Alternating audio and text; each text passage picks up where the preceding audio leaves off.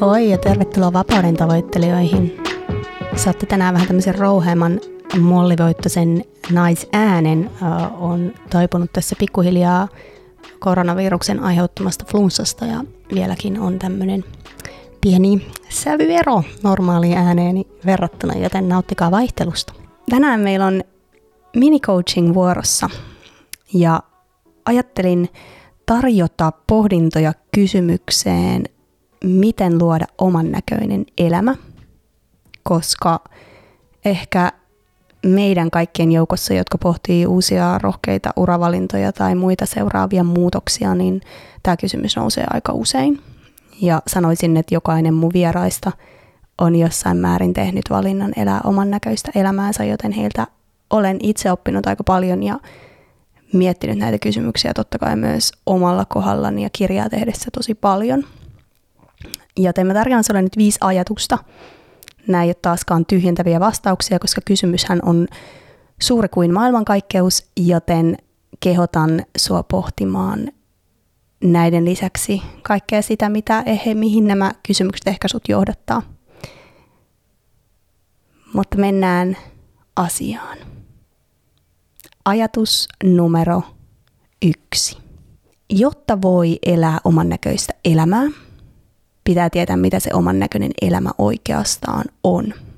Ja tämä tarkoittaa siis sitä, että pitää tunnistaa niitä asioita, mitkä tuntuu omilta, missä herää iloa, missä herää semmoista hyvän olon tunnetta, missä herää semmoinen fiilis, että hei nyt mä teen itse asiassa just jotain sellaista asiaa, mistä mä tykkään, nautin tosi paljon – ja sitä kautta lähtee vähän purkamaan, että mikä siinä asiassa on se, mistä tykkää ja nauttii tosi paljon. Tämä voi olla myös joku nykyisen työtehtävän yksi ominaisuus. Sanotaan vaikka, että yksi sun työtehtävä on käydä kaupassa ostamassa kahvia ja se diggaat tosi paljon niistä hetkistä, kun sut lähetetään kauppaa ostamaan kahvia, niin mikä siinä on se, mikä tuntuu omalta? Onko se tietynlainen vapaus? Onko se kauppakäynnin budjetointi? Onko se ää, valintojen tekeminen? Mitkä niistä jutuista kolahtaa suhun. Ja sitä kautta lähtee tunnistamaan niitä pieniä muruja pitkin sitä sun nykyistä elämää ja nykyistä työtä, jos, jos tämä sun kysymys liittyy työhön, että mistä ne oman näköiset jutut oikeastaan muodostuu ja mikä niistä tekee oman näköistä. Ajatus numero kaksi – Tunnista, minkälaisia mahdollisia rajoittavia uskomuksia sulla on. Eli mitä esimerkiksi tarkoittaa sulle olla hyvä työssään. Jos sä lähdet vastaamaan tähän kysymykseen, niin sä voit samalla pohtia, että mistä sulla on muodostunut tämä ajatus, että olla hyvä työssään tarkoittaa tätä. Tai mitä tarkoittaa olla menestynyt, mistä sä oot poiminut sen sun käsityksen menestyksestä ja onko se oikeasti validi. Tai jos sä yrität tehdä jotain, missä sä voisit olla ikään kuin parempi ihminen, niin mitä se oikeastaan tarkoittaa olla hyvä ihminen tai parempi ihminen? Miten sä määrittelet oman arvosi, sun tekemisen arvon, mistä sä haet vahvistusta ja validointia? Ja mä itse olen saanut tosi paljon apua tähän pohdiskeluun ähm, semmoisen amerikkalaisen kirjailijan kuin Glennon Doyle Get Untamed Journalista, eli se on semmoinen päiväkirjamainen kirja, jossa on tosi paljon näitä kysymyksiä eri elämän osa-alueilta, mitä tarkoittaa olla hyvä puoliso, mitä tarkoittaa olla hyvä vanhempi, um, jossa pystyy vähän purkamaan niitä uskomuksia, mitä, mitä sulla on, mutta käytännössä nämä kysymykset on myös niin helppoja ja yksinkertaisia, että kuka tahansa voi esittää niitä itselleen ilmankin siihen tarkoitettua työkalua, mutta nämä usein paljastaa sellaisia tiettyjä rakenteita, mitkä on ehkä ohjannut johonkin elämään, mikä ei välttämättä ole sitä niin sanotusti oman näköistä. Ajatus numero kolme. Jotta voi elää sitä oman näköistä elämää, niin pitäisi luopua siitä, mitä muut ajattelee. Ja jos nyt ollaan ihan rehellisiä, niin eihän tämä ole hirveän helppoa. Meistä kaikki miettii jossain määrin, mitä muut ajattelee. Se on osa myös elämistä sosiaalisesti, elämistä yhteiskunnassa ja silloin myös hyviä puolia, että me ajatellaan, mitä muut ajattelee ja luodaan jonkinlainen moraalikäsitys sen pohjalta. Mutta koko ajan elämän varrella on mahdollisuuksia poiketa semmoisilta reiteiltä, jotka ehkä olisi yhteiskunnan hyväksymiä tai oman lähipiirin hyväksymiä. Ja jos haluaa poiketa joltain reitiltä, niin pitää yleensä pystyä jossain määrin luopumaan siitä, että mitä toi Pekka tai Pirkko ajattelee, kun mä teen näin, tai jos mä muutankin elämääni tähän suuntaan. Mä en itse oman kokemukseni pohjalta pidä mahdollisena, että jotenkin totaalisesti ehkä pääsisi eroon siitä ajatuksesta, että mitä muut ajattelee. Mutta mä oon kokenut, että oikeastaan se ainoa tapa päästä pois siis sen pohtimisesta, mitä muut ajattelee, on tehdä siitä huolimatta, mitä muut ajattelee. Ja jossain vaiheessa ei enää kiinnosta niin paljon. Näin mulle kävi esimerkiksi, kun mä siirryin palkkatyöstä yrittäjäksi. Mä ekaksi mietin tosi paljon sitä, että mitä muut ajattelee, kun mä luovun tästä mun hyvästä työstä, hyvästä työpaikasta, hyvistä työkavereista, hyvästä tittelistä, hyvästä palkasta. Ähm, pitääkö ihmiset mua jotenkin epäonnistuneena, ajatteliko mä luovutan, ajatteliko mä siirryn johonkin huonompaan. Tämä tosi pitkään ja se oli se syy, minkä takia mä varmaan meni vuosia sen päätöksen tekemiseen. Mutta sitten mä oon huomannut, että kun mä sitten taistelin tätä mun pelkoani vastaan ja tein sen päätöksen silti ja uskalsin lähteä sille polulle, mikä tuntuu, että tämä kutsuu mua just nyt, niin nykyään mua kiinnostaa hyvin paljon vähemmän. Mä en enää mieti semmoisia asioita.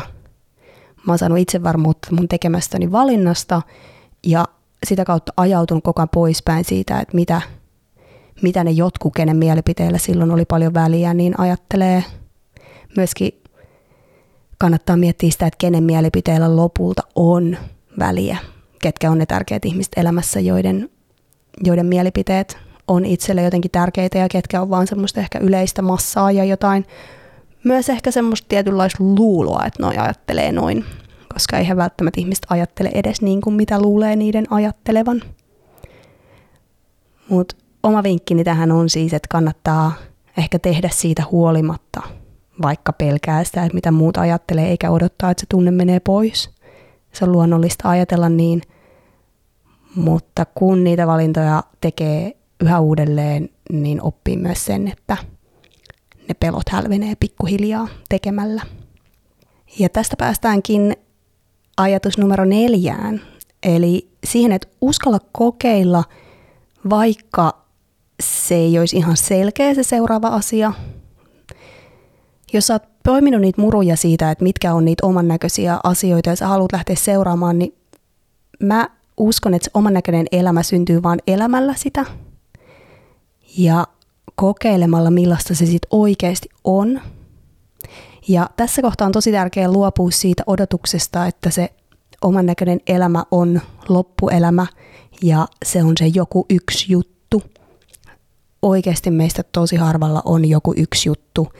Ja vaikka sanoisikin ja julistaisi turuilla ja toreilla, että okei, nyt mä oon löytänyt se mun oman jutun ja oman polun ja tämä on se, niin se voi olla, että kymmenen vuoden päästä julistaa taas jotain ihan muuta. Et siihen kiinnittyminen, että pitää löytää se joku yksi juttu, mm, se voi tehdä siitä odotusajasta aika pitkän. Ja kaikki, ketä mä nyt on tässä podcastissakin haastatellut, niin musta tuntuu, että en mä tiedä, onko hekään välttämättä olleet sitä mieltä, että nyt mä oon löytänyt sen jutun. Ne vaan lähtenyt tekemään jotain ja asioita on tullut eteen ja asiat on muovautunut ja nyt ne tekee jotain ja jossain vaiheessa ehkä tekee jotain muuta. Että harva, joka elää sitä oman näköistä elämää lopulta, välttämättä ajattelee, että, että nyt mä teen sitä mun juttua. Se voi näyttää ehkä ulospäin siltä, mutta oikeasti aika moni meistä ajattelee, että no mä teen nyt jotain juttua. Ja voi olla, että se juttu muuttuu. Joten se oman näköinen elämä syntyy sillä, että kokeilee, tunnustelee, menee vähän aikaa johonkin väärään suuntaan, sitten huomaa, että okei, okay, ei tonne, menee toiseen suuntaan, huomaa, että Aa, joo, lisää tätä. Sieltä löytyy pikkuhiljaa sellainen elämä, mikä tuntuu omalta ja oikealta. Ja ajatus numero viisi on se, että niin paljon kuin mä uskon semmoiseen tietynlaiseen strategiseen ajatteluun ja tavoitteellisuuteen, siihen, että on hyvä olla joku pitkän tähtäimen päämäärä, mitä kohti menee, koska se helpottaa valintojen tekemistä, niin on myös tosi tärkeää jättää sinne vähän happea niihin valintoihin niin, että se tavoite ei tukehduta tai jos ei sinne tavoitteeseen ikinä pääse sellaisenaan, niin se ei tunnu epäonnistumiselta. Vaan ennemmin asettaa jonkinlaisen suunnan, että okei, tonne mä haluan mennä. Ja sitten antaa tiettyjä asioiden myös tapahtua omalla painollaan. Ja koko ajan havainnoi omaa suhdetta siihen tavoitteeseen, että onko se lopulta enää tuolla vai haluanko mä ehkä siirtää sitä vähän tai muovata sitä vähän.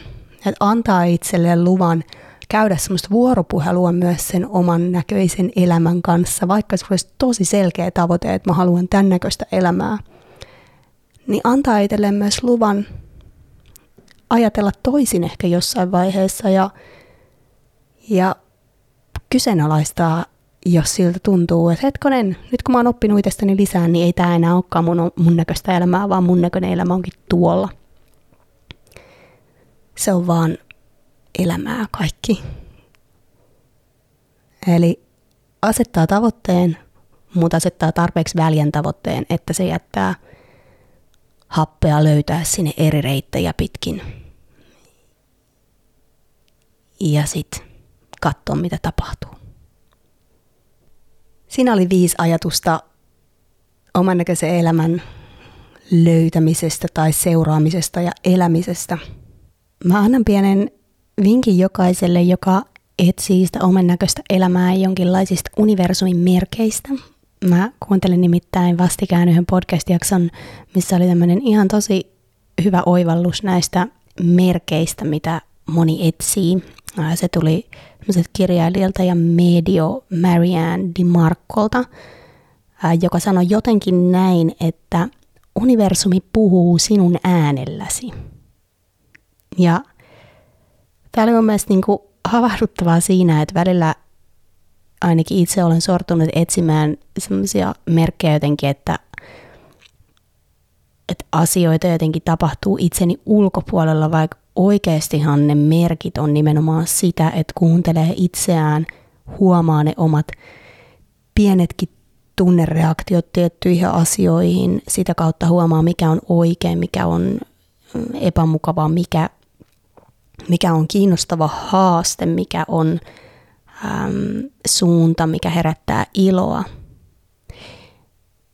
Eli kuuntelee enemmänkin sitä, että mitä se oma mieli, oma keho, oma tunnemaailma nostaa esiin. Sen sijaan, että ajattelisit, että jotenkin ne vastaukset tulee itsensä ulkopuolelta.